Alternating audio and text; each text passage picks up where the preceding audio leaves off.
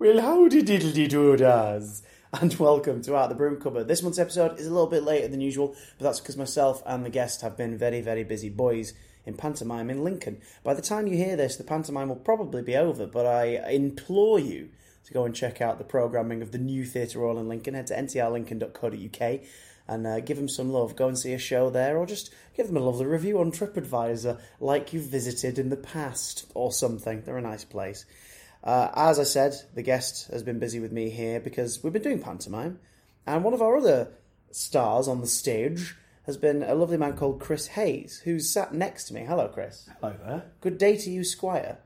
Uh, welcome to Out the Broom Cupboard. Thank you. Um, this is the intro bit where I'm supposed to give some information about the guest and tee them up and really big them up for the listener. Okay. Um, because, of course, people will already know who it is because they've gone to patreon.com slash OOTBC and become patrons. And if they haven't, they really should. Don't you think so? Absolutely. Absolutely. yeah, you, say that really, really quickly, actually. You know, I'm, it's I, it's like the terms and conditions at the end of an advert. Absolutely. It's like, do not take more than four of these. If it takes four hours before you see results, see a doctor. but I thought since uh, Barney Harwood is this month's subject, Yes. and you've been working with him now for the past month and a half uh, alongside us Have indeed. on stage in Robin Hood, uh, th- maybe you'd be the person to ask for some words to sum up the man. Um, keep in mind, we can't swear on this podcast, That's but fine. you can make rude gestures to me whilst you're talking. I'd never do that. I'm very professional. Well, Put that away. Try. Yes. what are you doing? Anyway. Um, yes, Barney Harwood. Well, um, he's a very lovely man. He really is. I like listening to his stories. Um, I could listen to him all day, to be honest with you. Um, I didn't really watch him as a kid because we're more or less the same age. Um, but no, he's, a, he's just a lovely man. He knows how to speak to people. Um, but like I said, his stories are absolutely amazing to listen to. Would you like to hear him tell a story about uh, working with David Attenborough? Absolutely, I Well, would. you should stay tuned, Chris. Stay tuned to this thing that we're currently in. Thank you. I, I think I will, definitely. Thank you for joining me and, and teeing him up. You're welcome. I would have just said rude words. No, he's a lovely man. He is a lovely man, He's a lovely man. but a terrible woman. Uh, well, I haven't gone that far yet. Give it time. Yeah. Without further Well- ado, boys, girls, ladies, and gents, here is Out of the Broom Cupboard. Enjoy. Bye.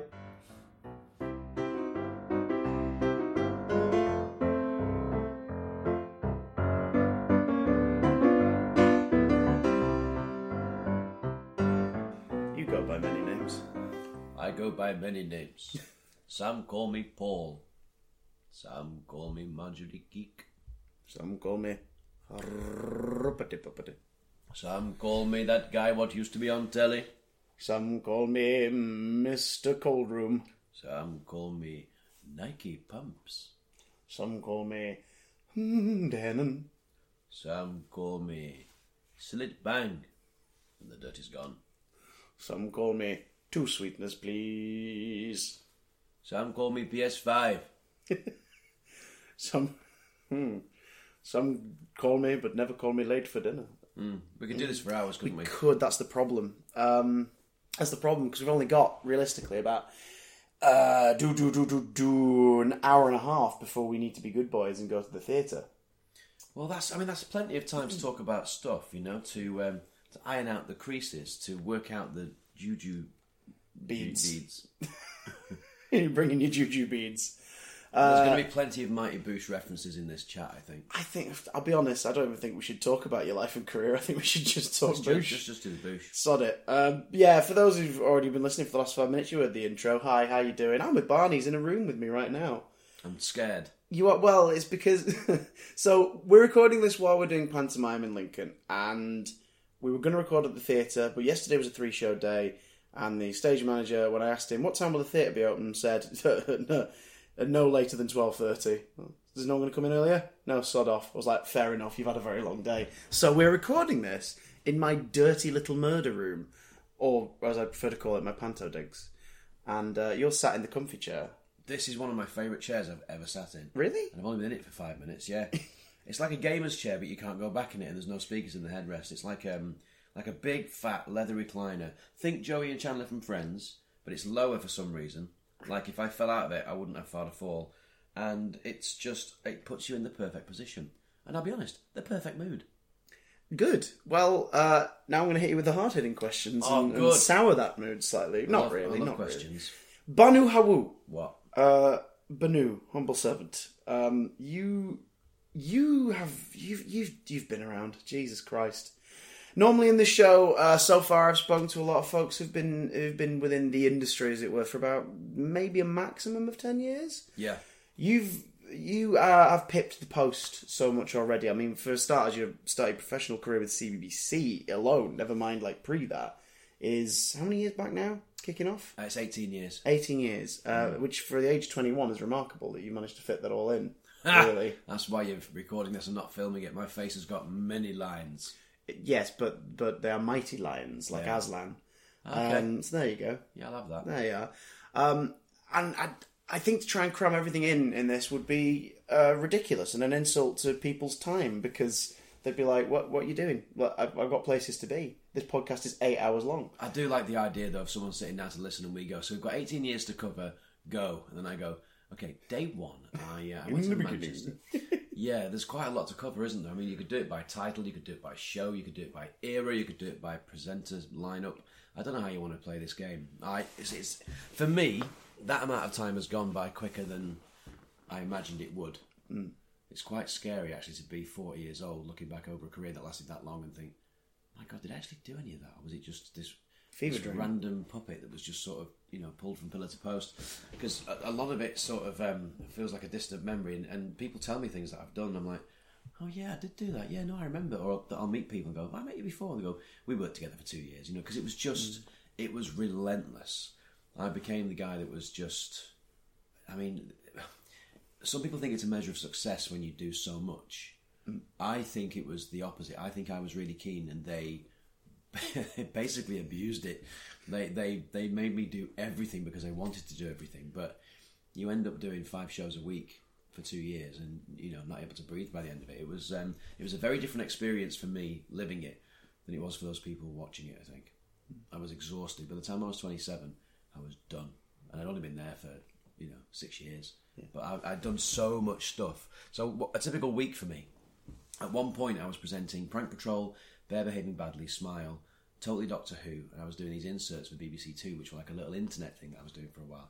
You know, when that internet, what when it became popular? when kids started to get into it. yeah, be- be- before the social media nonsense started. Type out emails with 400 characters in the title. Exactly. Back we used to used to actually search for a website and it would make this noise. It would take twenty seconds before you even saw a bar move. Yeah, back in the day. Welcome that, to that was a good dial-up Thank you. impression. Thank you. Um, It was so- the first impression I ever mastered. Was it really? Yeah, Well, I mean, there wasn't I anything it else so- around, was there? It's all we had to do back in those days. It was pre Bebo. Burt Reynolds was around though. You could have started with him. He was, a, he was a good man. I loved Burt Reynolds when I was a kid. I wanted to be Burt Reynolds. If you haven't seen Burt Reynolds or you don't know who he is, Google him immediately. You'll just find a picture of a mustache on a smiley face. He Um, was always using the phone when I wanted to go on the internet. It was always very annoying. that was the thing. If someone used the phone, you couldn't go online. Yeah. This is before phones had screens, you know, and it told Yeah. you what was going on. I used to play a game called Worm on my phone. I used to use the numbers on the pad. I think it was two, one, two, three, four. It'll have been two, four, six, and eight. Yeah, to go up and Up, down, down, left, left, right. and right, yeah. yeah. Wowzers, how times have changed. So I, I digress. Back to me doing those five shows during the week. So on Monday, I'm in Cardiff doing Totally Doctor Who. So that was shot. That was shot on Was location shot on, with the on sets location. and everything. Yes, Yeah, literally. um, ne- I could smell David Tennant's breath. I was that close. uh, the the moat, Uh, it was the called? boat, the boat, upper boat, the, the upper moat. upper holes, Oh, it was the downward plummets. the, the float. Uh, I just like rhyming words. I have no idea. Again, this is one of those things you'll find with me. I can give you lots of information about where I was and what I was doing, but I couldn't tell you the name of the people that were there, or the studio name, or anything like that. It was just so fast and so quick, and it was one to the next. And I was so tired. I was literally operating on coffee and sweets. That's the absolute truth, which is why I had kidney failure so many years later. Um, also, the truth. Um, so I, I was doing. So I'd be in Cardiff on Monday, finish at half eight, get in the car, drive to Manchester, stay over, up at six. Manchester would then be a shoot for Prank Patrol for two days, uh, and then by the time Thursday comes, it's time to do the live. So I'll be on air for twelve hours. Then on the Friday, back down to wherever it was to do more shoots for location stuff for Cardiff, um, and then I'd do the internet stuff on the Sunday. But I'd do it at home if I wasn't around in the studio, or I'd do it back in TC two. Or it was just nuts, and it, and it was that thing for two years. It was it was relentless, absolutely relentless. and which is I guess that's why I look back now and I can't remember half of it. But um, best days of my life. what drove it? Do you think for you at the time? Because obviously the exhaustion mustn't have been a it mustn't have been a hindrance for you. There- was something pushing you to keep going. Was it the was it just the love of doing it, or was it? I was excited. I was so excited Okay. because I could call somebody, and that somebody was normally either my best mate or my dad. Say, Dad, I've got another show. Dad, I've got Dad. I'm, I'm now I'm working with David Tennant. It's Doctor Who. It's this and it's that, and it became. Um, in the same way, accolades. I, I feel the same about those now. It, it was just. Um, I, I come from a very small village where not a lot happens. And for the majority of my young life, I was told that I would never amount to anything. And I was told that by my parents, by my teachers, hmm. by people around me. I was just that idiot kid with glasses who played a bit of piano in the church hall, but would, was never going anywhere, you know. And nobody from where I come from did go anywhere.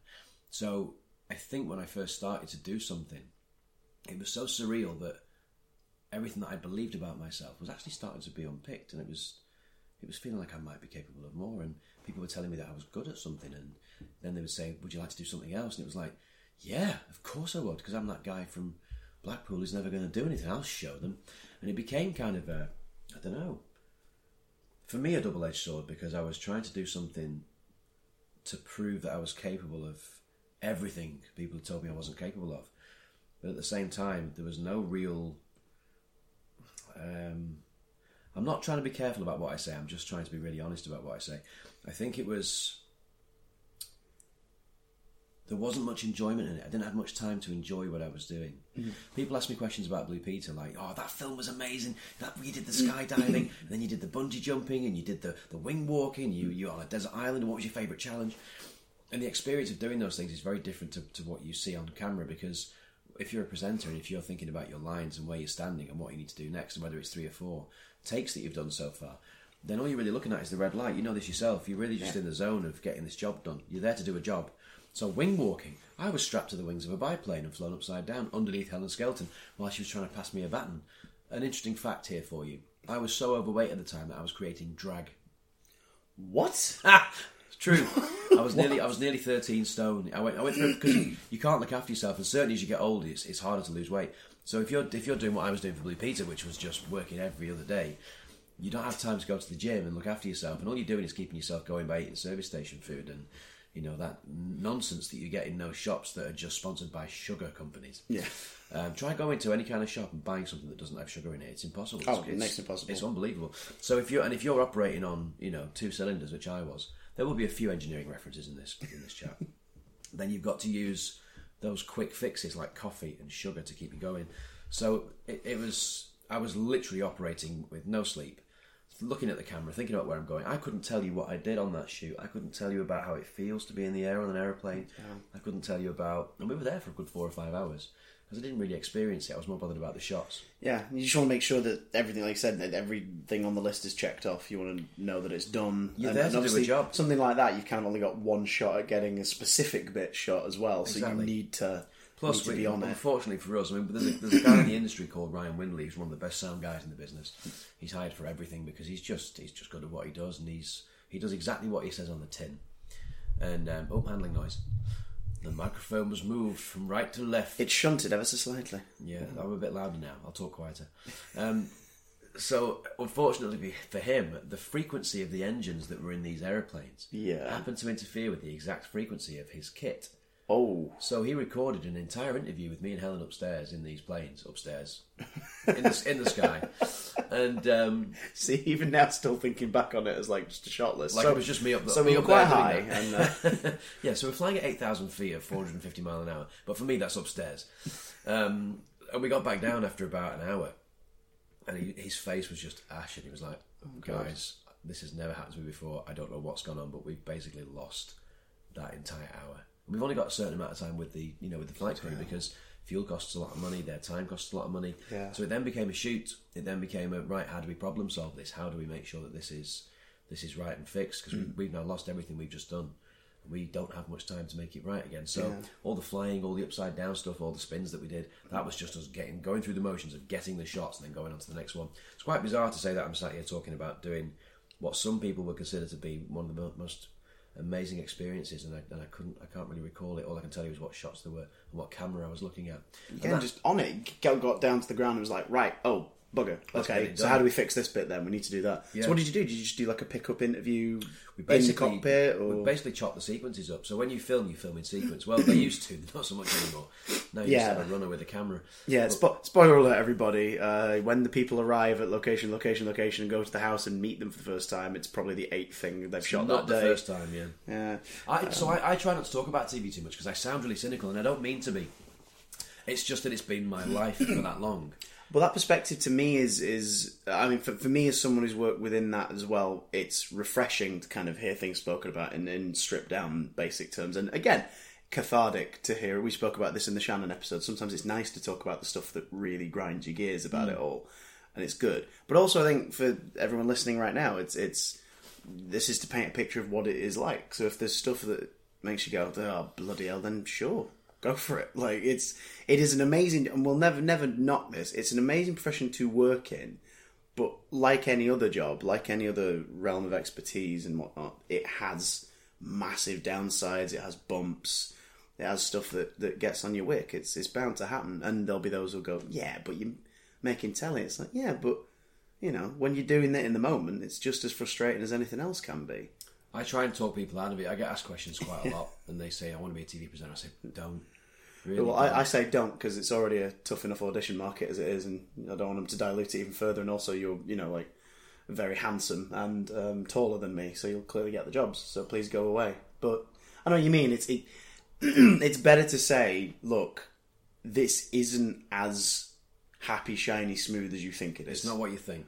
Yeah, and sure. and you have to either be ready to tackle that or find out if it's something you'd be comfortable putting you know dipping a toe into that pool I think because of where we are now, because YouTube is to say it's saturated is an understatement, obviously, but um, because it means that anybody can get a camera Hmm. and anybody can film something, and that's why you have these flat earthers on Yeah. YouTube. um, there are people that are just, I, I mean, it, it's nonsense a lot of it. But if you've got something to say and if you're creative, I think it's it's it's actually a good idea to have work your own auditions out yourself. You know, get a hmm. camera, get a decent mic, get a laptop, set yourself up in your bedroom, and start planning what you might do. You know, if you want to be a TV presenter that badly, then you can work it out. You can. Th- it's not just about being in front of the camera on that show. You know, that happens to be alongside the jungle, which those people present, which I'm not going to talk about. Because TV for me, the, the way that it's done now is just it, there's no skill in it anymore. it, it's There's no- it's very it's very production line it's it's this is how things are done and we shall not change it now because Yeah. it's easy and we've figured out the formula to get it over with and you don't have to have anything to say. Yeah. It's just it's relentless nonsense. I, I'm I'm I'm not a fan of television. I never I haven't really ever been a fan of television. I don't like watching it. I can sit and watch documentaries and I can you know th- those things on those series on YouTube and Netflix and stuff. But yeah as oh you're you're a big doc head I love docs. you're a massive doc head I am. Um, that's true. nearly every day of, the, of this run of the panto, I've come in and you've recommended something new to me, and I'm like, "Is it about a murder?" And you're like, "Yes," and I'm like, "Well, maybe, maybe later, maybe later when I've when I've got a clearer head and I'm not Most of to be them, a clown all day." most of them are murder documentaries, yeah. But what I find fascinating about murder doc, just to just to divert a tiny bit here, the reason I like murder documentaries is because it's got that murder she wrote angle. I loved murder she oh. wrote when I was a kid. You know that that moment where she solves it and you get to watch the, the you know the sequences put together. It, the, it's the it's the, the the the scene in every Agatha Christie where Poirot or Marple or whatever gathers people Yeah. in a room at the end and goes, "Right, It's that well, moment where they solve it, and that's what you that's what your buy-in is. That's why you're invested.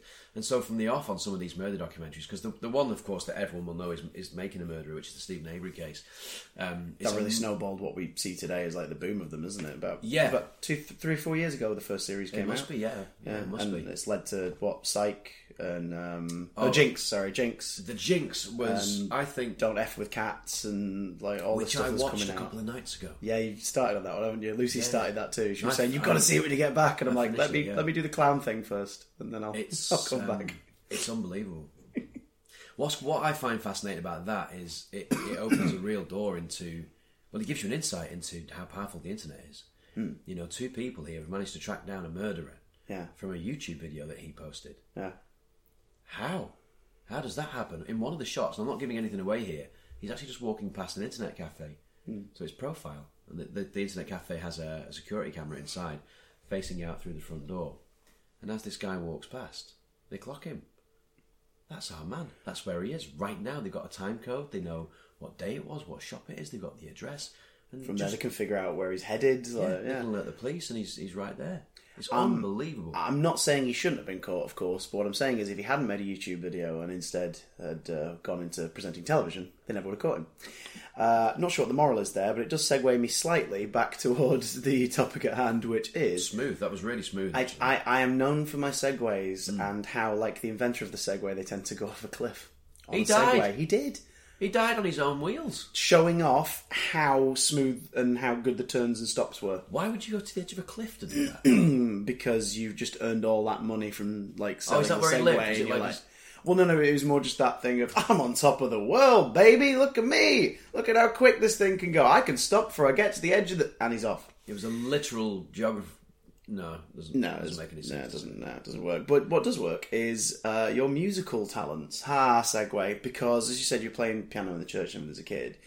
Is music your gateway into your career as the, the, the genesis? Because I know one of your first sort of professional gigs was as part of a boy band. Well, I'm glad you brought that up, Chris. Thank you. Well, I have Um, to bring it up, Barney, because I, I want to talk to you about whether or not you wore shirts down open uncomfortably to the mid chest. still whether you do. overtly gelled your hair. and my chest. I gelled my chest as well. At that time. Well, um, I was 17 years old, and um, when you are 17 years old, as you know, you are a baby. You are a boy. You are a child at 17 years a old. Ben. You were 12 five years ago. You are a tiny little person Yeah. with little experience, and you are basically told what to do, and you do it. Um, but those those times in my life, I actually experienced. They were they were the best. We we went on tour with Five, and I met the Spice Girls, and I did all these things in the early days. Well, this is the late 90s, uh, 98 to be precise. That um, and there's there's no internet here. Uh, there's, there's nothing. Yeah, there's no uh, interaction with social media. It's all you're experiencing everything. Nothing is, is based on a screen that you're looking at. It was all real life. If you look up from your phones, it's amazing what you can see and what you can experience. Um, I so basically, long story short, I wrote music in a band. I was taken on by a guy called Nigel Martin Smith, who was Take That's manager. He saw potential. He uh, got one of his receptionists, a lady called Nicola at the time, to call me on the phone, the real phone, not the one that you carry around with you, the one that was attached to the house. Ah, the, the red one The one that rings in the Yeah. house, yeah, that one. Those ones we used to have. Uh, and she said, uh, "We've heard your tape." And if I remember rightly, I think I recorded because I used to do this flashy party piece. I can play incredibly fast, Oh right, and um, my music define teachers, flashy. Thank goodness. my music teachers, yeah, no, I used to just whip my pants off while I was playing. Um, my my music teachers didn't never liked me much, and, and it was it was absolutely, you know, reciprocated. I, I- I wasn't really a big fan of the way they were telling me to do things, and all they were doing was their job. You know, they were teaching me that staccato goes like this, bump, it's a little, and I was like, well, why can't it be like this? La, well, because that's not staccato. well, I want to play it like this. So I was a really tough, stubborn kid, and I don't know why. I think it was just because I'd grown up in a household where I was told what to do every day, and it was just this was my creative thing.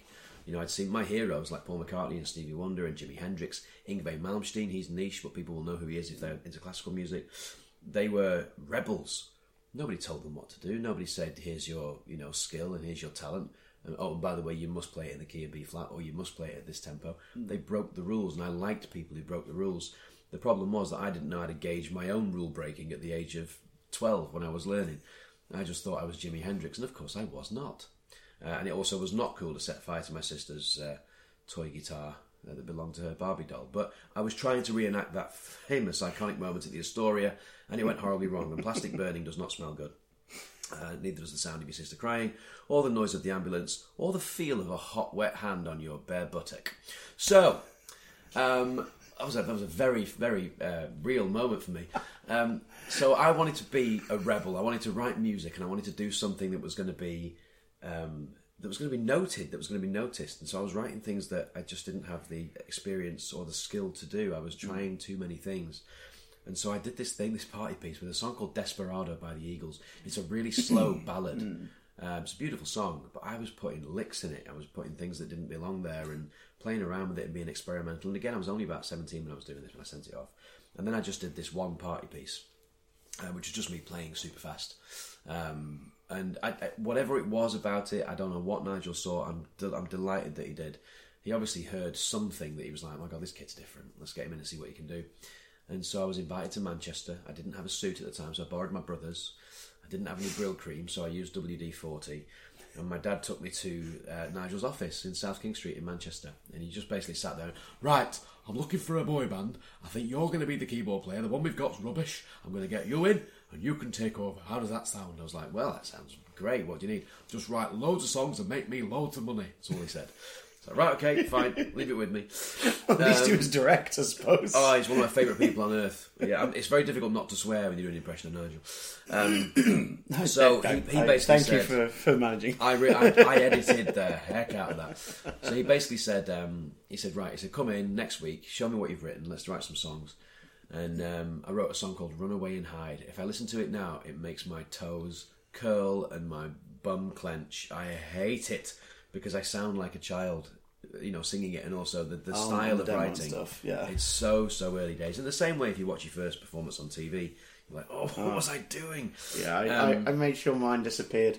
Yeah, I, well, mine the, the, the digis were getting wiped and binned in a cupboard in in television centre like one week before we all left. I found my audition one and I just slipped it back amongst the pile. I was like, "That's I don't want to watch it." Put it with the orbits. Yeah, I was just like, "There it goes, goodbye." Well, mine uh, mine's on VHS, so it's etched in that digital world for um, for life.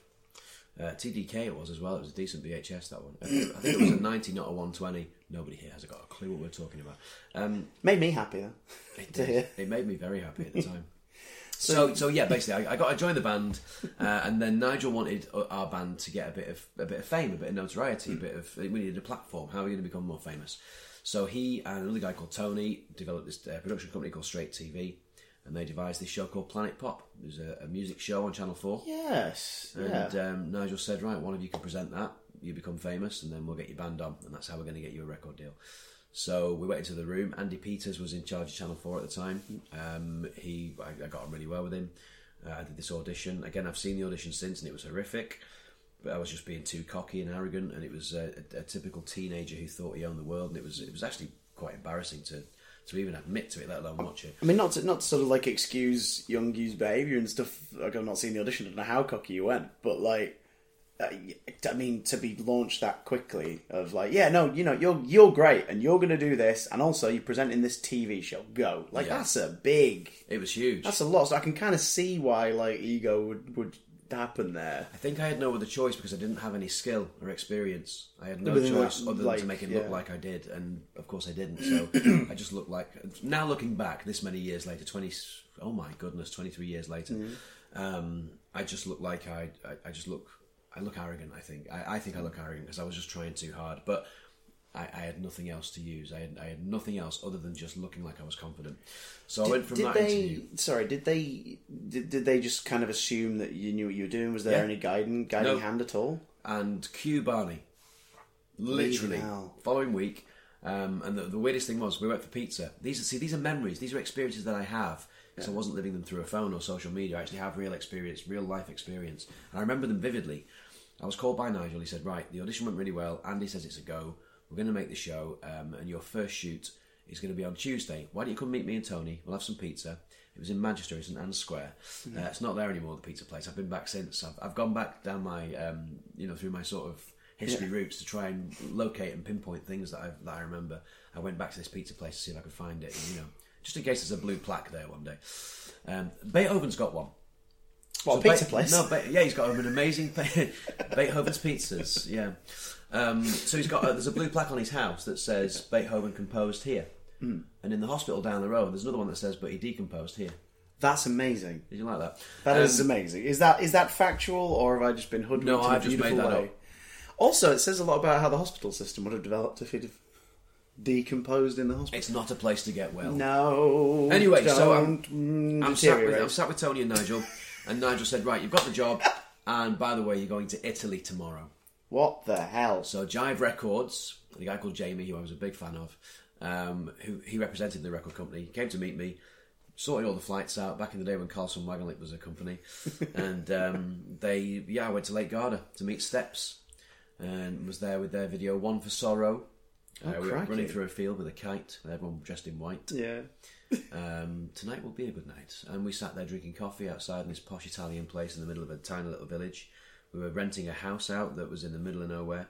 filmed that video, and that was my first, my very very first day on telly, Blimey. And I had no experience. I didn't Going know how to behind the present. scenes with steps, behind the scenes with steps. I was 17 years old. just out the cradle. I had no idea what I was doing, and I had to conduct an interview. I had to work out what sequences were, and so I, I learned. It was, it's literally being pushed into the deep end, and um, I made a lot of mistakes very, very early. And I think maybe that's why, by the time I joined CBBC, because Paul Smith, who's the guy that got me my job, as in Gordon the Gopher, um, he had my The big tape. GG. He actually had that tape of me, me and Steps. Because he, uh, he had a VHS. There was a guy called Hugh Lawton who sent it to him, and Hugh Lawton was working at Nickelodeon at the time, and he'd sent him a VHS to say, "Hey, have a look at this guy, see what you think." And I was barks fresh, and Paul kept hold of that VHS for four years until he invited me to. Um, go. I've, I've asked him since, you know, why he waited so long, or you know, what what was it that didn't work for him? And he said, "You were just young. You had no experience. I was just waiting for you to get some experience." And as soon as I knew you, you know, you'd earned your salts, then I was going to get you in. It was always a, a thing that he was going to do. So when I did Where It's At, which was the teenage, uh, the digital channel, one of the first digital TV channels, Yeah. um, I With one of the weirdest promo images ever, if I recall. was a bit bizarre, was yeah. just like, here's all the different people hosting, and you're all just kind of Yeah, it was a bit of an odd one. scattered I around mean, with the no people- borders. It was lovely. It was. I mean, the people that ran it, are, you know, they're, they're lovely people, and they had a great idea. It was just it just didn't get the backing it needed. But um, And none of them had used Publisher before. So. yeah, yeah, that that that graphic, that promo, It's was really wasn't it? We're talking about no, 2000, 2001. It was early days, but um, yeah. Um, once I'd done that, I had a real chance to do live telly, and it was live every day. I did, a, sh- we did two shows a day called In Town Tonight. Me and a girl called Lucy Blue, and uh, it was a real chance to work work our live muscles with not that many people watching, which is great. If you're going to make mistakes, you don't want people to see it. Yeah, make them, make them on a channel where you can get away with making them and it's not going to cause a ripple. Exactly. Yeah. Yeah. So I was given the the best chance to learn how to do live telly because I was making mistakes every single day. I was Yeah. getting it wrong every day. Then you start to get it right. You've got to get it wrong to get it right. Is my philosophy pretty much, and it, and it stayed that way ever since. If you don't get it wrong, how can you get it right? You don't know what wrong is. Um, so where it's at for me was a huge, huge. I mean, very important cog in the machine. It would appear. And then by the time I got to CBBC, and they said, "Can you do live?" I was like, yeah, "Actually, I can. Yeah, I think we should be okay."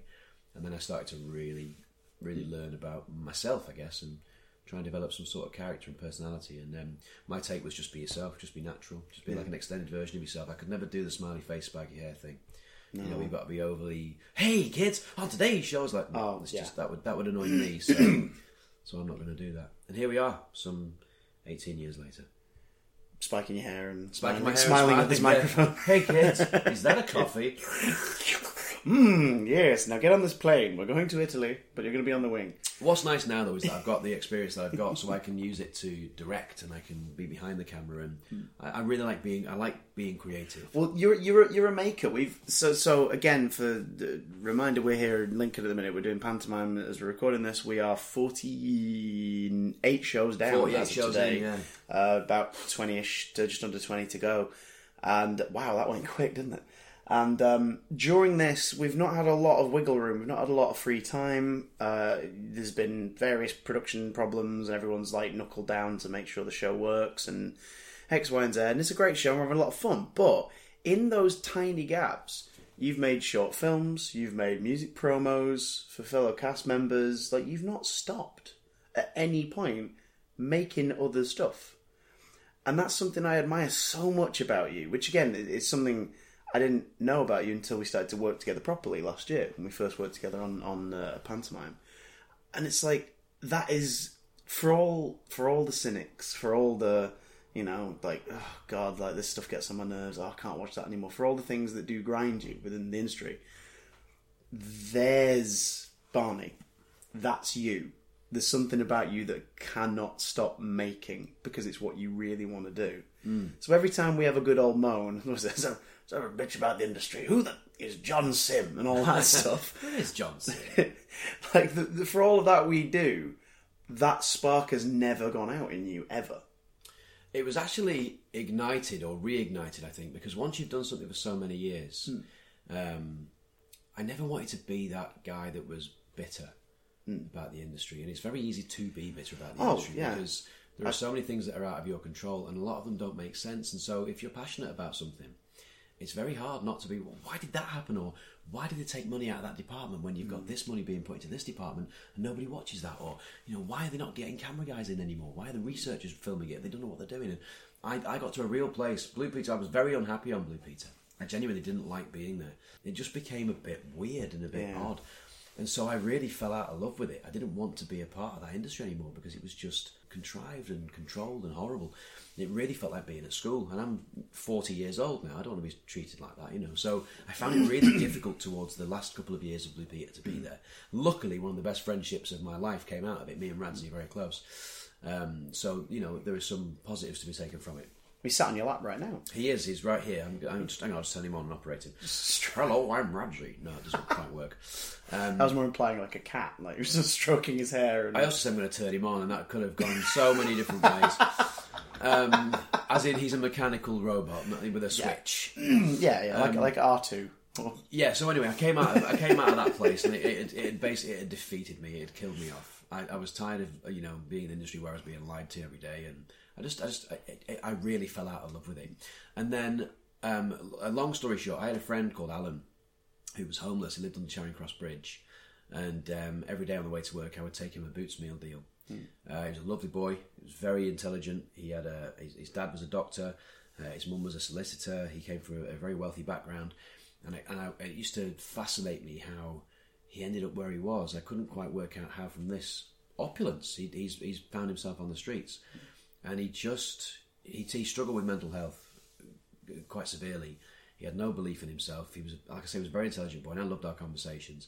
And part of me wanted to sort of help him, find out a bit more about him, and get him back on his feet. And I had a bit of money then, so I was thinking maybe I can get, him, you know, I can get him to do something, or I can get him to act in a, in a film that I'm doing, or something like that. And it's one of those things that I procrastinated about for so long that I forgot how many years had gone by. And sadly, um, I went there one day and he, he wasn't there, and he, he was always there. And uh, I found out through a friend of mine, Debbie, who runs a homeless charity, that um, he'd lost a battle with septicemia. He actually had blood poisoning. And one of his legs had become really badly infected, and he passed away. And it was one of those things that had killed me for years.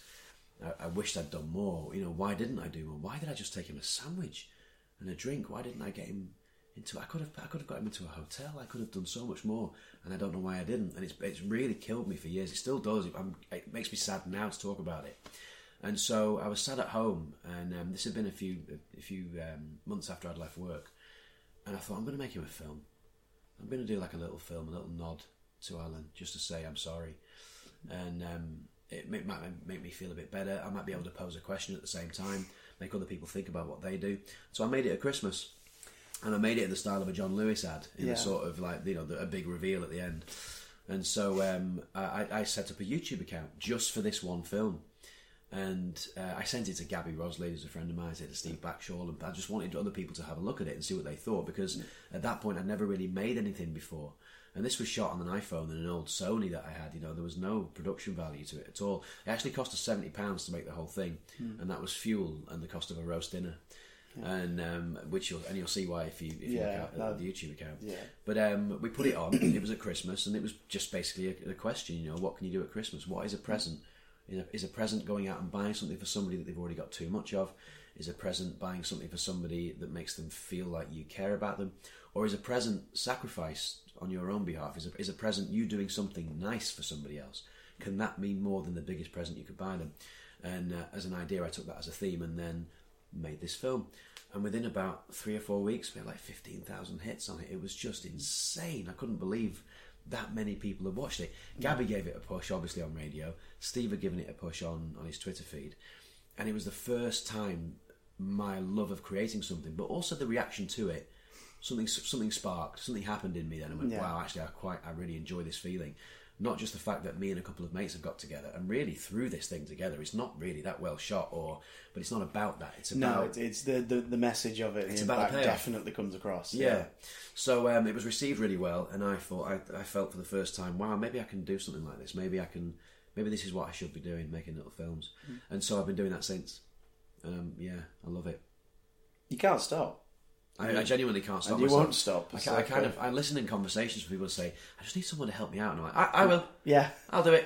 I mean, last year we, we worked with a pair of dancers. Last year, uh, Shelley and Chris, who uh, are a, a circus and dance act called iDuo, and they were talking about like setting up. They wanted to do a promo, and you just straight in there, volunteer. Within a few days, you cut a promo of them doing dancing on the silks, the hoop. It was amazing. It's this beautiful little piece, and again, it's just like you saw it, you went, yeah, no, yeah, I know what I want to do with this. You shot it. You know, they they trusted you because you were just like, yeah, I'm going to do this. To see, we'll do this one more time, get this shot, do that, and then boom, it's done. Um, I think I'll be honest, like that's, uh, I think I, I can see that being your future in this industry. I can see you making things for others uh, and, and putting your voice in into your work that way now.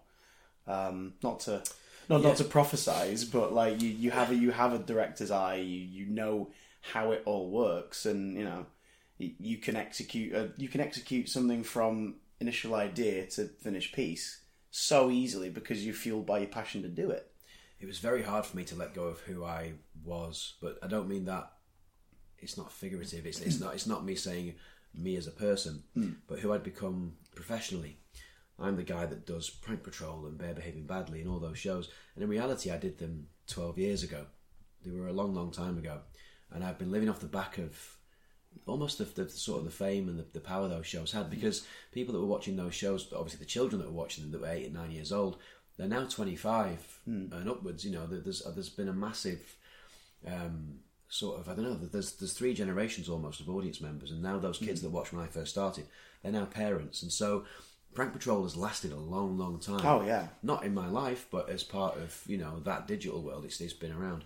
Uh, I think I think that is a perception outside of, of the world of it all itself is that people sort of assume that like oh yeah no, th- you do that Yeah. it's like mm, we did that We did that a long time it's ago. been a yeah. while now and But I liked it. I, yeah. I, I, in, a, in a very, I think in a negative way for me. I kind of, I was still buzzing off the fact that people were stopping me in the street and talking about Prank Patrol, Mm. and I didn't want to lose that. I didn't want to be. I, I, I was, I was such a nobody for so long Mm. that when I became somebody, I didn't want to become nobody again. I didn't want to not be mm. that guy. It, it felt sad that all of a sudden my life had gone so quickly that I've lost 20 years of my life somehow. And although I did some incredible things, I found it quite sad that I'm now back to where I was and I don't have a job. I'm now, you know, looking to fly drones and make money commercially on on industrial sites. You know, I don't I don't do telly anymore.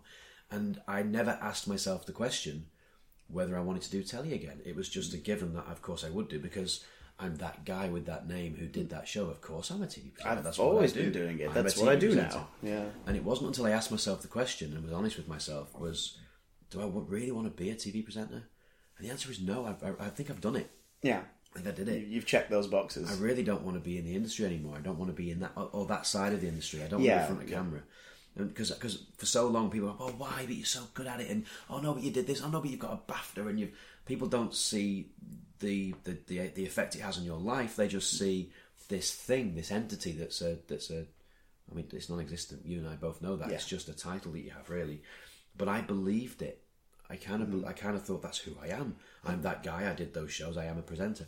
And, and it was only recently I've asked myself and gone, do I really want to be a telly presenter? And the I, I, I genuinely do not. Mm. I don't like the industry. I don't like the people in it. I don't like the lies. I don't like the conceit. I don't Mm. like all everything that goes into making television. is fake. All of it is completely fake, and you end up not having real memories of it or real experiences of it because you're pretending yourself. So it's a, it, it became a bizarre thing. This world that you were part of that you didn't believe in, but you were given it some kind of volition because it paid you wages. Effectively, that's all it was. It paid me a bit of money. By the time I left Blue Peter, I was getting paid a third of the money I was getting paid when I first started. We grew up, I think. I mean, uh, I, your influences are, are many, and you're always introducing me to new stuff. Uh, and we cross over in quite a few ways. There's a lot of stuff that I, I grew up watching. I mean, we've talked about you know stuff like and Wise and Tommy Cooper, and you know, just the other day you, you were showing me the the Richard Pryor clip, Richard Ah. Pryor with with and the Pips. You must watch this. Anyone listening right now, just Google Richard Pryor and the Pips. He basically he had an idea one night, and that was because back in the day, uh, lead vocalists used to have a support act with them, and it was normally three singers, or the Temptations would have you know all four of them doing a dance, but there was normally a lead singer. And then you'd have the group. So it was Gladys, Gladys Knight and the Pips. It was Gerry and the Pacemakers. It was Freddie and the Dreamers. And so Richard Pryor was thinking, what would happen one night if Gladys Knight didn't turn up and it was just the Pips, just the backing vocals? How would that sound? He had the power and the foresight and the brilliance to actually write a sketch and put it on his, his prime time TV show. He had a moment on his show where there was no singer. They were just playing the backing vocals, and it's the best thing you've ever seen. It's genius, that- absolute genius. But that's the thing. It, it's it's that that we grew up with an age of people having visions and ideas and then executing them or taking the risk. And I think uh, we went into the industry with a romanticized view of it. Like, I mean, you go to Television Centre for the first time, you look at that building and you go, "Oh my god, I'm here." The people that have been in this building, Yeah. Oh god. Like like just just even rocking up. Like you, you take one peek at it and you're thinking of Morecambe and Wise. You're thinking of that bit where um, God, who's it? The lead on a goose chase around the building. It's Elton John, isn't it? Where he just walks on the whole thing and then he drops out of a door and, and plummets into the river. You're like what is that? Like you. You, you, the hallways, just just walking into the stage door slash reception, you're like, oh my god, I've seen this in a million programs. So you, you have that that rose tinted view of it all, and then you get there and it's not really a creative house anymore in the same way. And i think that's where as we've said like youtubers and, and sites like it have kind of diluted um uh, the, you know the what would have been the concentrated you know uh, here's where the money goes here's where people get supported to make stuff. It's been diluted a bit because everyone can do it which is both inspiring and you know less so in some some worlds but I think that's the answer. I think creator owned content and voices now has to go independent and make its own stuff. I 100% agree. I never thought I would say that. but I mean, look, look at look at your short film. Like you just that that initial one that resparked everything. You're like, I, I need to tell this story. I need to I need to make a point for my friend. But even now, even like And you even did a, it, even a couple of years later, it doesn't feel like I like if I set up a YouTube channel, like if I really committed to it Hmm. and uploaded every week, I don't believe that I would get an audience. For it. I don't know whether people would still watch what I do. It's um, it's I'm actually Yeah. this side of it now. I had confidence in Spades for years because everything was doing really well. Prank Patrol was the number one rated kids show. Bear Behaving Badly was number two. You know, it, it was you couldn't do any wrong. Yeah. And the confidence comes with that. But now I'm like, it's weird. I, I've, I'm a different side of it. I'm like, God, I don't want to put this out just in case someone doesn't like it, or you know, will I get? I mean, there's only like a thousand people on there, but that was from that one video. But I've not gone back to it since. I've dared put anything on. Just in case people don't like it, I knew they would like that message because it was a hmm. Christmas thing and because I put, you know, we put a lot of thought into it. But since then, I've been like, should I? Should, would, would, it, would I? Would, it, would anything come from it? I- should I? I mean, I'm not not to speak for everyone, but I think everyone listening to this right now would absolutely want to just see, like, yeah, no, go on. What have, what have you got? Give it to me. Let's see what you have. And, and YouTube again is very algorithmic. You there are patterns to gaining success on the site, but then if you're playing that game, you're playing the same game as the people Yeah. who who are just making stuff to impress the boss and not because they have a love for it. Yeah. Like you just need to put it out there and have a collection. Um, in some of the best YouTube channels, and I think I think you've introduced me to at least one of these, and if not, it's come up before. Um, there's like so many that are just short film channels. They Hmm. Yeah, just Peter McKinnon's short good for films. that. Yeah, I started watching Peter McKinnon when he didn't have that many followers back in the day. I remember saying, "This guy's got something." He was he did one of the first videos that he did was about camera hacks, and it was about five ways. I think it was five ways that you can use your camera differently. So, and it, the the thumbnail was very very. It was actually clickbait. The thumbnail was very very clever. it's him with a knife cutting into the lens of his camera. It's really really creative. I liked it immediately. Uh, and he, I think uh, one of the uh, tr- um, tips that he had was holding your camera by the strap but pushing your camera forward so the strap is over your head and around the back of your neck. Push your camera forward so the strap goes tight, and you've actually got a version of a Steadicam doing that. You can make the camera really steady. Just little little hacks like that. And um, and he's now, I mean, he's got I think he's got three million subscribers now or something. He's um, but he's a very talented, creative uh, photographer first, I think. And um, he was a skateboarder. He's a magician. He's got loads of things that he brings to the table. And um, I genuinely enjoy watching his stuff. You know, and it's really weird because I've got way more experience than him. You know, when it comes to making films and. But Yeah. I'm watching him going, oh my god, that's good. That is, it's it's it's almost like he's developed him. He's become, um, he's reached his full potential, but he's done it himself.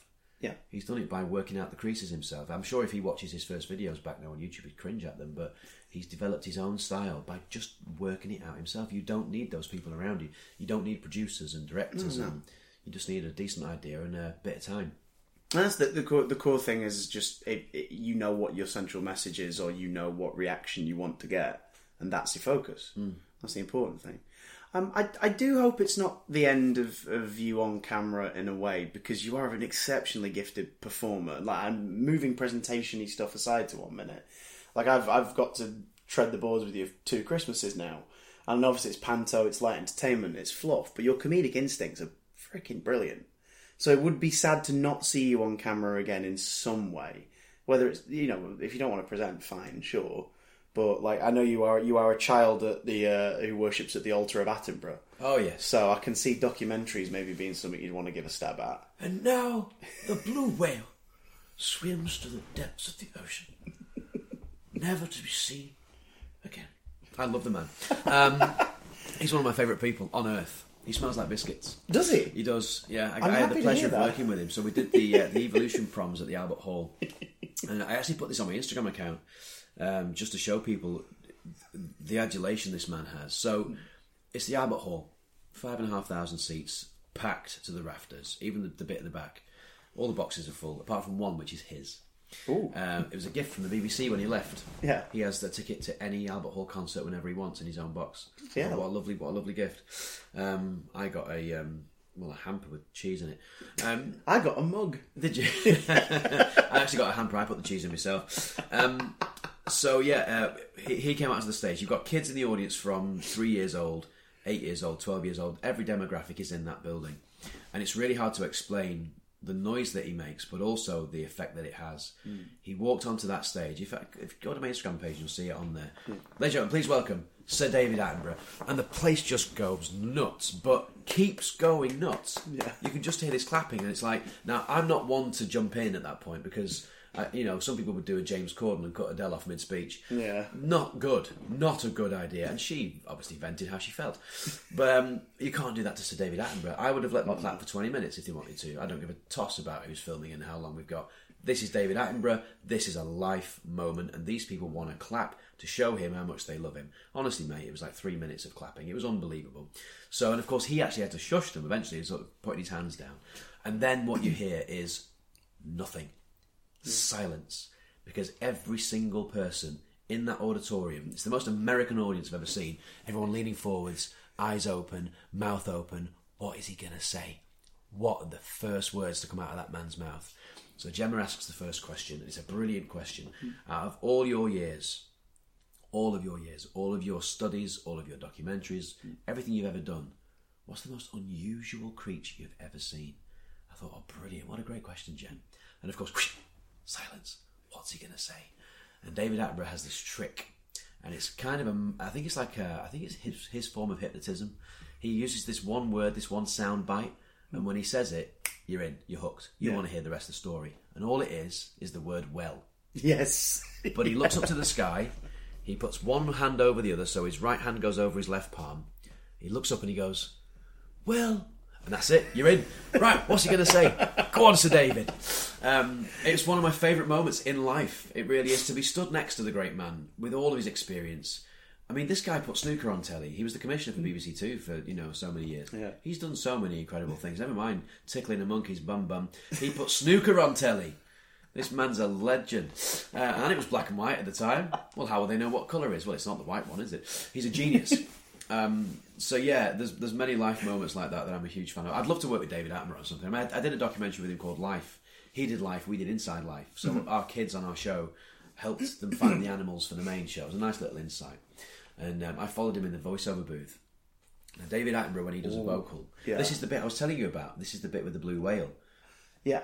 So there's a guy called Mark who's the producer, and we have. If you're a voiceover studio, watch Toast. Yes, it'll give you more. uh, Honestly, it's more accurate than people think. It, it, it is Um, it is depressingly accurate it's in so places. accurate. Toast Toast London. was a documentary. Um, so Stephen. there's a producer with a yes, I can hear you, Clem Fandango. There's a there's a there's a guy with a button, and when he presses the button in the gallery, in your little booth, there's a green light that goes on. It used to be a red light, now it's a green light, and it basically green light for go. When he presses the button, that's when you talk. But there are two ways to know when you talk on a on a VT. You have a time code, what's called a BITC or a BTC, burnt in time code. It tells you at what part of the film you're at.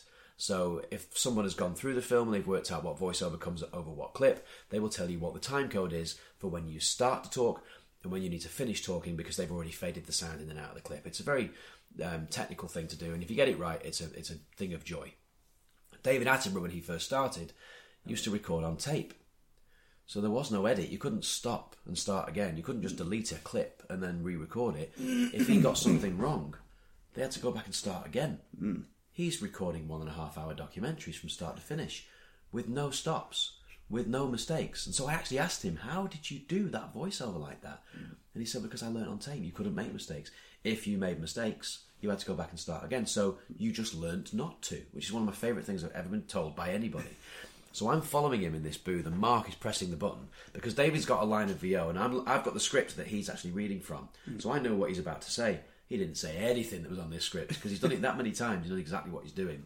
So Mark's pressing the button, going, "Okay, David, and cue David, uh, cue David, so David, cue." He's pressing the button like a maniac, bum, bum, bum, bum, green light flashing. David's like in a disco in a small little booth, and he's just sat there with his vanilla. He had a vanilla slice and a cup of tea in his right hand, and he's just watching while this green light is going nuts next to him. Clearly, can see it because the whole room's lighting up. And he's seen this clip so many times. It's actually a very famous clip, and it's basically a blue whale, uh, and it's uh, orchestrated by the BBC Concert Orchestra. So all you can hear is this dun dun dun. Dun, dun, dun, dun, dun, dun, dun, dun, dun. And the blue whale's tail starts to move effortlessly, slowly through the water. Again, David's not saying anything. Mark's pressing the button. David, so David, when you're ready, so David, nothing. Just letting the orchestra play. This whale swims to the surface, and you're about to see a breach. You're about to see the whale breach the water, and as it dives back down again, of course, this massive tail follows it, comes up out of the water. And David's waiting for the right moment. So he's seen this clip a thousand times. Okay, David, cue, so David. Okay, David, when you're ready, cue. Da da da da da da. Dun down. And as the tail comes out of the water, the orchestra stops. David puts his slice down, places his tea down really gently on the table, and he goes, And now just watch. Bosh! The tail hits the water, the orchestra go crazy. Da, da, da, da. Everybody in the room, even now telling you this story, goosebumps everywhere. I've never had goosebumps on my bum cheeks before, but oh my god. We're all standing up. Oh my god, that was incredible. That was like that was up there with childbirth for me. How did you do that, Sir David? He's just he's a different beast. He's a completely different animal. And so, to, to, you know, though these moments I could talk about for hours because I experienced them. I was there and I was in the moment. Um, so there are there are lots of things that I've experienced in telly that properly properly excite me, and I want to recreate them again. And it's little moments like that with legends like that because some people change in the industry.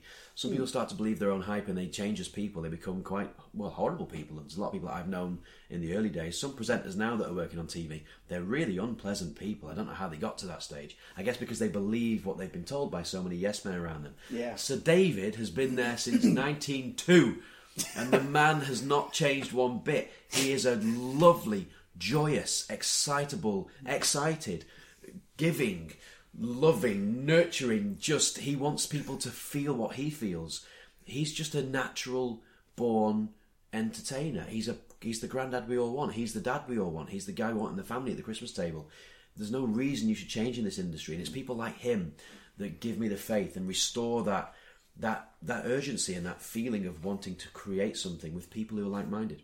And he smells of biscuits. And he smells of biscuits. oh, Oh, doesn't he just? It's because he's per- he's got one in his mouth every two minutes. I mean, what is he now? 80, 88? No, he's 90 you know. yeah, he's, he's, he's an octogenarian. He's, He's, he's, a he's 90 up year, there. 90 year old man, so of course he smells of biscuits. And long may he reign. Oh, it's going to be a, such a sad day. Such a sad day. I, I want him to be queen level of age. Yeah. I want him to just And keep, then some. keep going. Keep on going. Yeah. So it's um, people like him and experiences like that that give me that fuel, that fire. Um, so hopefully I can uh, I can I can take that with me and um, yeah start to create some nice stuff. Have a picture of him in your wallet. That's all you need. I do. Just look at him every every every few hours. Ah, like, there you are. David. Good day, sir. Well, you know I've written a, an episode of um, of a pilot and he features quite heavily in it. He does indeed. Yes, He does, he's on the wall. And again, again, that's uh, without giving too much away, because hopefully coming to a screen at you at some point, uh, be it a small screen or a very large screen at a BFI event where we'll trail it and do Q and A's and all that sort of stuff. Uh, I'm just setting a bar for us now, so we have to meet it. Unfortunately, uh, we've I'll be in the bar, ironically. we've got to work harder. But like that again is about celebrating legacy and, and a certain warmth and, and a and a passion from from sort of people and, and eras that have gone and and not, not got that level of support right now. Because it is like you say, it's wonderful when you do meet people who you go, oh my god, you get it. You get this. Uh, so slightly, slightly obvious question before we segue into our lovely patron questions because you and I do have to go to the theatre very soon. Um, who are the, and this is such a vanilla question, but go for it, who are the nicest celebs you've got to work with over the years? Be it at junket interviews, be it doing interviews with them on Blue Peter, for example, be it guesting in shows. Who are the ones who stand out as, oh, I'm glad they turned out not to be a tool? Hugh Jackman. That makes me so happy. He is the loveliest guy on earth. He couldn't do enough for us. Uh, I interviewed him after he played Blackbeard in the Peter Pan movie. Uh, yeah, uh, Pan. Yeah, Pan. the one with uh, Nirvana in it for some reason. Yeah, that one. Yeah. Um, he was just, he couldn't do enough. He had plenty of junkets to go to, but he was brilliant. Steve Carell, Despicable Me, that was another junkie that I did. We had, a, we had a great time together because we had a technical issue with the camera and he clocked it straight away. He's a very intelligent boy. He knew we were having issues and he knew that I was filling for time. And so we started doing comedy voices together, as you and I both do frequently. We just, we're, we're a big fan of doing comedy voices. I know what you're talking about. Um, yes.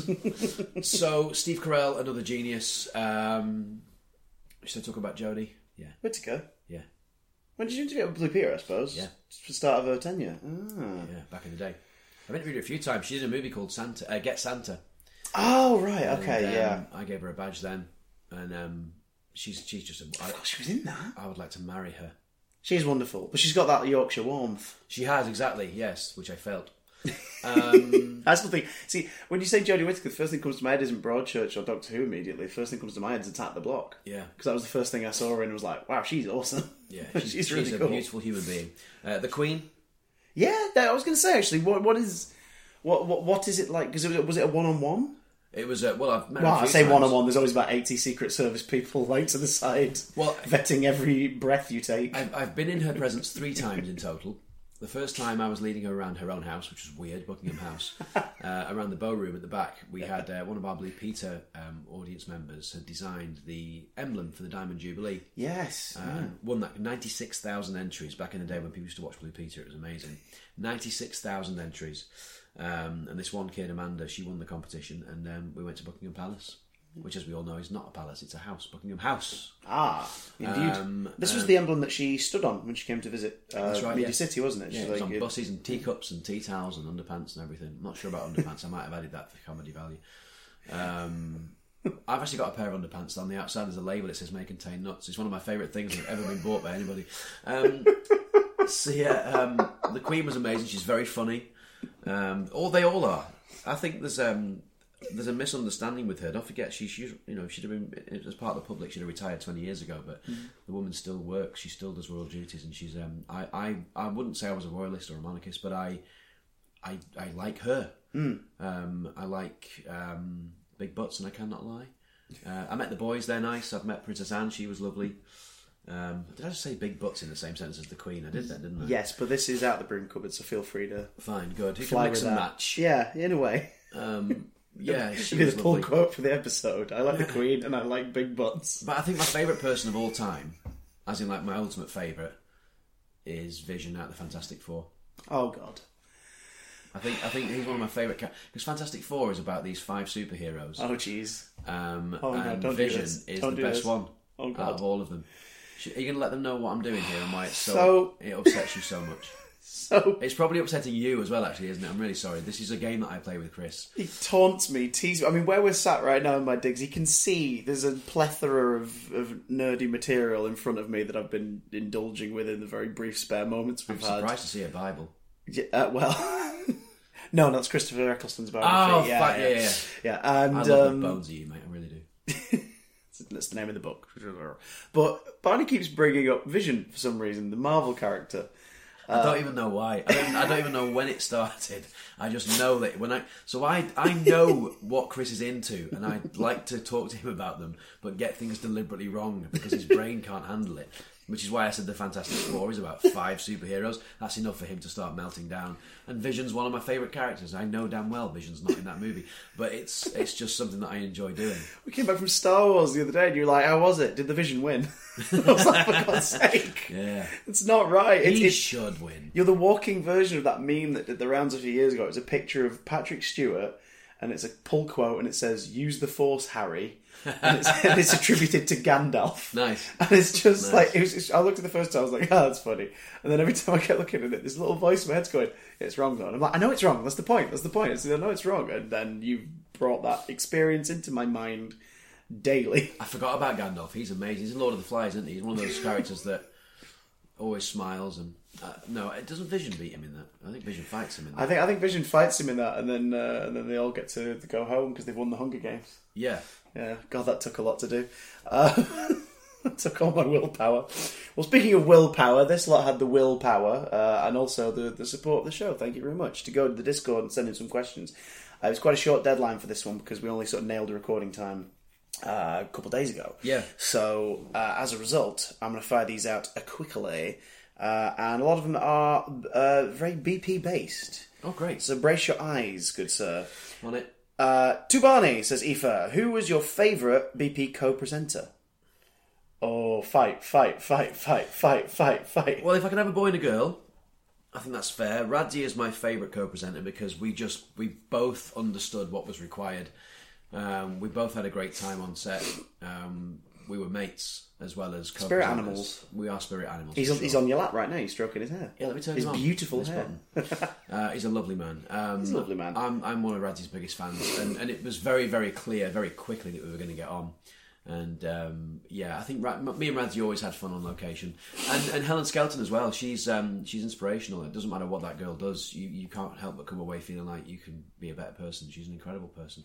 She's um, she's strong willed. She's she's strong physically. She's Mm. she'll achieve anything. I mean, every challenge she did on Blue Peter, she she nailed it. How did your catchphrase, I want one, come about? I'm assuming it's pretty obvious, but whatever, says Aoife. Aoife, I'm going to ask Chris that question because Chris should know.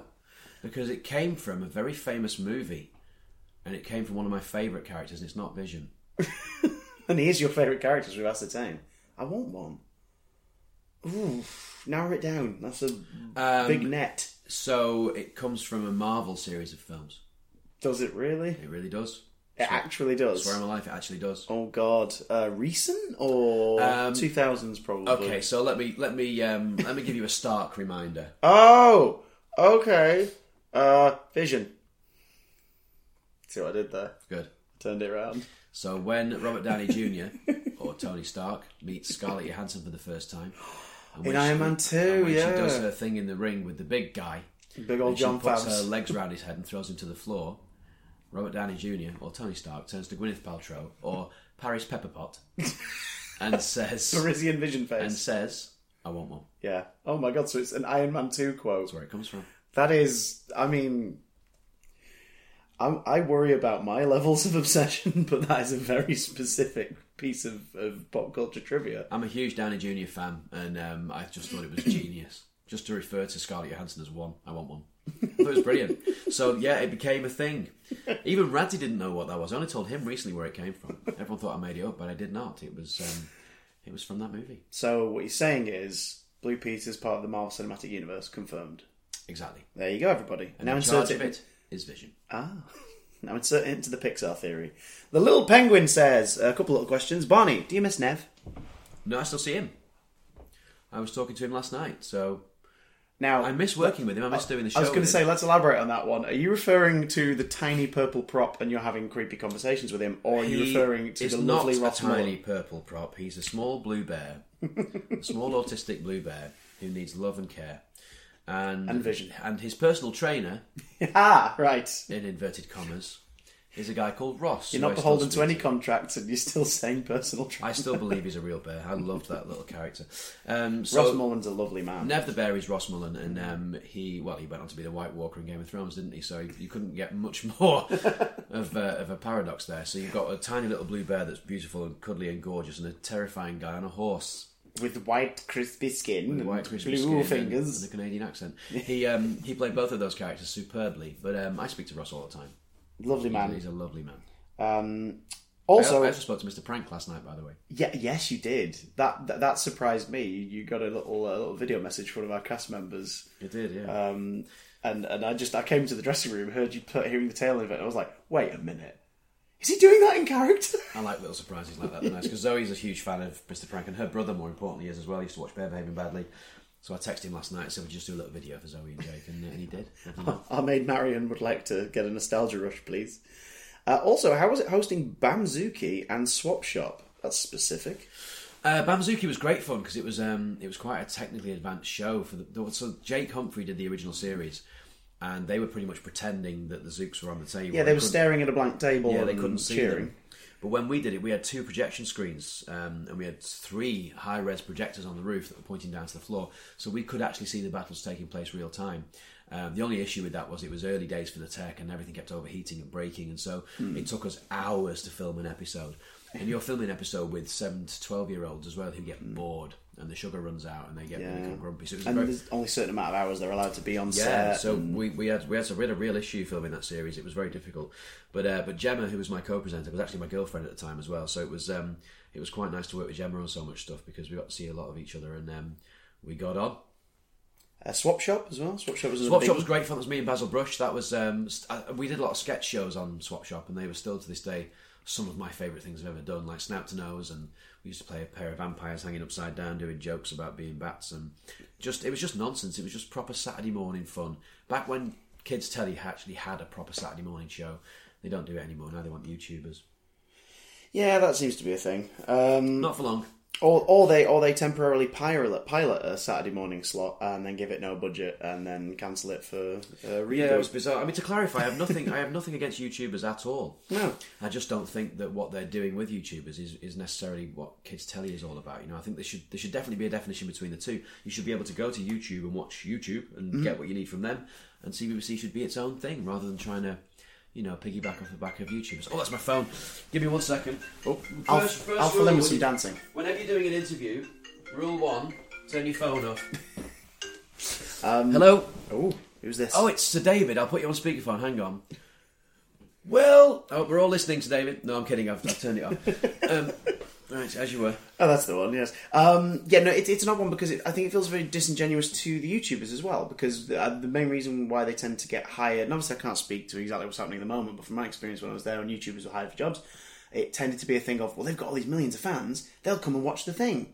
It's like you that's can't just they- throw someone in a deep end and assume they'll bring a fan base. They also think they're going to bring the fan base with them. That's that's the only reason they're doing it is because they think that YouTubers who've got a massive following, that following will then go and watch CBBC. That's the only No. reason they're doing it, which I think is disgraceful. It's not what happens though. it isn't what happens. at not all. what No, happens. because people can watch them on YouTube. Yeah, they can watch normally them where they normally watch them sat on the toilet or in bed. Also, Little Penguin has brought up this. Um, do you recall the time that you allegedly used the F word on Swap Shop? I do, yeah. Did you use the F word on Swap Shop? Uh, no, I didn't, and of course I didn't. I, w- I wouldn't have been employed for a further twelve years. But um, No, I, I, was. I thought you said fudge, right? That was the F word I was alluding to. The to. word is actually floor. Oh, well, there you go. Uh, uh, it, it was to do with we had um, all those big things called that you hit with sticks, um, Me- Mexican party favour. What uh, pinatas. Pinata. So we had a big pinata in the ceiling that had been made by uh, Doctor Death. We used to call him Doctor John. Uh, we called him that because he used to keep knocking kids over on the when he used to come in with his. his that's a lot. That's another story. I can't even leave it there because it's too vague. But um, there's a story there. But um, Doctor John was the uh, the arts uh, the arts department guy, and he made this pinata out of brick. It was just impossible to break it, and I couldn't break it. So it, I pulled it down, and as I've as I've bent over and brought it onto the floor, I've basically gone into Northern and gone, can we, can we get it on floor? and some guy who was watching with his kid who wasn't even demographic age wrote to the Sun and said Barney Harwood just said the F word on Swap Shop. It was that simple. Um, so of course I was on the golf course at the time with my dad, and I had a phone call from the producer who was really panicking. We've had a, we've had a call from the journalists. They think you've sworn on telly. And I said, well, you were in the gallery listening. Did you hear me swear on that? So, well, I, I, I must have missed it, but we can't find it. We can't find it in the clip. I said, well, you won't find it. I didn't. I, of course, I didn't swear. I've been doing this a long time. You know, Everyone that- goes into panic mode it was a bit bizarre, yeah. I was Yeah. like, why, why would I say it? It was it wasn't even in context. You know, why would I say that word? It was it was just a bit weird. Um, but they caused a real fuss. They took me off air, and you know, they made it really difficult for me to get back into the studio, which was just a farce. But um, I did not say that word, and you can see the clip for yourself. It's on YouTube. That's the thing, it's playback, isn't it? What's quite fascinating is that people say, "Oh, he clearly swears," but um, Well, it was like recently, the last couple of years, that it's become a bit of a, a meme on YouTube. The, the clip of Chris Jarvis in a song singing Oh, "Imagine a- you're a fluttering, fluttering kite," kite, yeah. and it's just become a massive thing. People going like, "He's definitely swearing. He's definitely swearing." It's like, but he's not though. You can see the visuals in the song. You can hear his accent. You can hear his delivery. I think people are just bored. I think they've got nothing else to do, and it's. It, it, I find it quite bizarre, and and it's you know, it's it's like it's the worst thing on earth. Should should you swear? Fearne Cotton swore live on telly on Smile, and it was really simple. It was, uh, oh, do you know what? I'm really sorry. I slipped up. Then I'm an adult, and I say I say words like that sometimes, but I shouldn't have said that. I'm sorry, and it was dealt with, and it was it was Moved on. Moved on. It was, you know, you've always got a responsibility, especially Yeah. if you know young people are listening. Of course, you do. Which But- is why we're going to say rude words now. No, we're not. But uh, Outro Obsessive also asked, "Do you miss Nev?" You could give a different answer. Um, I do miss working with Nev. Yeah, I miss I miss the show that we did together. It was great fun. It's actually the most fun I've ever had working in telly for a, a very very short period of time. It was about two and a half years. Uh, working in a, in a studio in Merton, next to the set where they filmed this old TV series called The Bill, which was about the police. so we had to stop our takes halfway through the day because there was police sirens going off. But um, I haven't laughed as much, and that's largely down to Mr. Prank. Yeah, he would he, he would rehearse one way and he would do it a completely different way in the live, and I, I couldn't handle it. In fact, towards the end of the series, you'll notice I'm not in it as much. That's because they wrote me and him out of scenes together because we just couldn't film them because we were too busy laughing. And I thought, what a great idea to not get work because you, you can't stop laughing. I was like, that's genius. so um, yeah, I I miss I miss that time and I miss working with Nev. Yeah, but I still speak to Nev every other day. A Town 2001 Dev, uh, real name, says, What's your favourite episode of Bear Behaving Badly? The ice cream corral. It's that easy. Yeah, oh Because god, even we I can picture that one. because we got to throw ice cream at each other for hours, and it wasn't actually ice cream; it was mashed potato, because ice cream melts under the lights. So Mm. uh, we were throwing mash at each other. We stunk. Mashed potato smells. I think because they put cream in it or something. Mm. Oh, yeah. But um, that was my favourite thing we've ever done because it was all of us. We were all in the episode, and um, yeah, we just basically covered a studio in mashed potato. It was amazing. I felt like it was a spiritual sequel to the Goodies episode, uh, Bum Fight at the OK Tea Rooms. I remember seeing the title come up for it. Was I was just like, that's got to be a reference. I mean, obviously, you know, I'm thinking, but it's- it's got to be. Uh, Chris Wood says Barnabas. As an old person, I'm obsessed with nostalgia. Who were your favourite childhood BP presenters? And Chris Woods were Groom Duncan uh, and Janet, lovely Ellis. The Ellis, she's she's one of the nicest humans on earth. Janet Ellis. I've got a lot of time for her. She also smells like biscuits. Um, my Is that a favourite. sign of good people? I think it might be. Ah, you, smell, You're a bourbon. you smell nice. No, I mean literally like a nice. Oh. Um, Caron Keating was my favourite Blue Peter presenter. I loved Caron Keating, and I think it's because she she was just like a big sister. She was like a really hot big sister. um, no, she was just beautiful, wasn't she? She was a gorgeous person. She was her style was warm, and it didn't feel like it was. I wasn't being spoken to by one of those other kids presenters who was being happy and smiley, and whichever other of the dwarves were there at the time. Um, she was just a lovely, down to earth, gorgeous human being, and I've had the honour of talking to her mum about her quite on quite a few occasions as well. I've sat with the mum at dinner and um, I've told her what I know about her daughter and how much I love her and miss her, of course, as, as everyone does.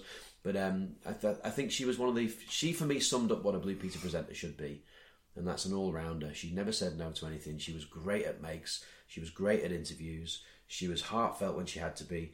You know, she was serious when she needed to be, and she was just she was she was exactly what a Blue Peter presenter should be. I think. I think they need one now. Post BP, um, Chris Stevens asks, and we touched on this bit with the filmmaking. What have you been up to since leaving Blue Peter? So, what are the what are the would you say are the things you've hit as you've gone since? I think I'm still finding my feet really because I'm I get bored very quick, and I get I get very. Um,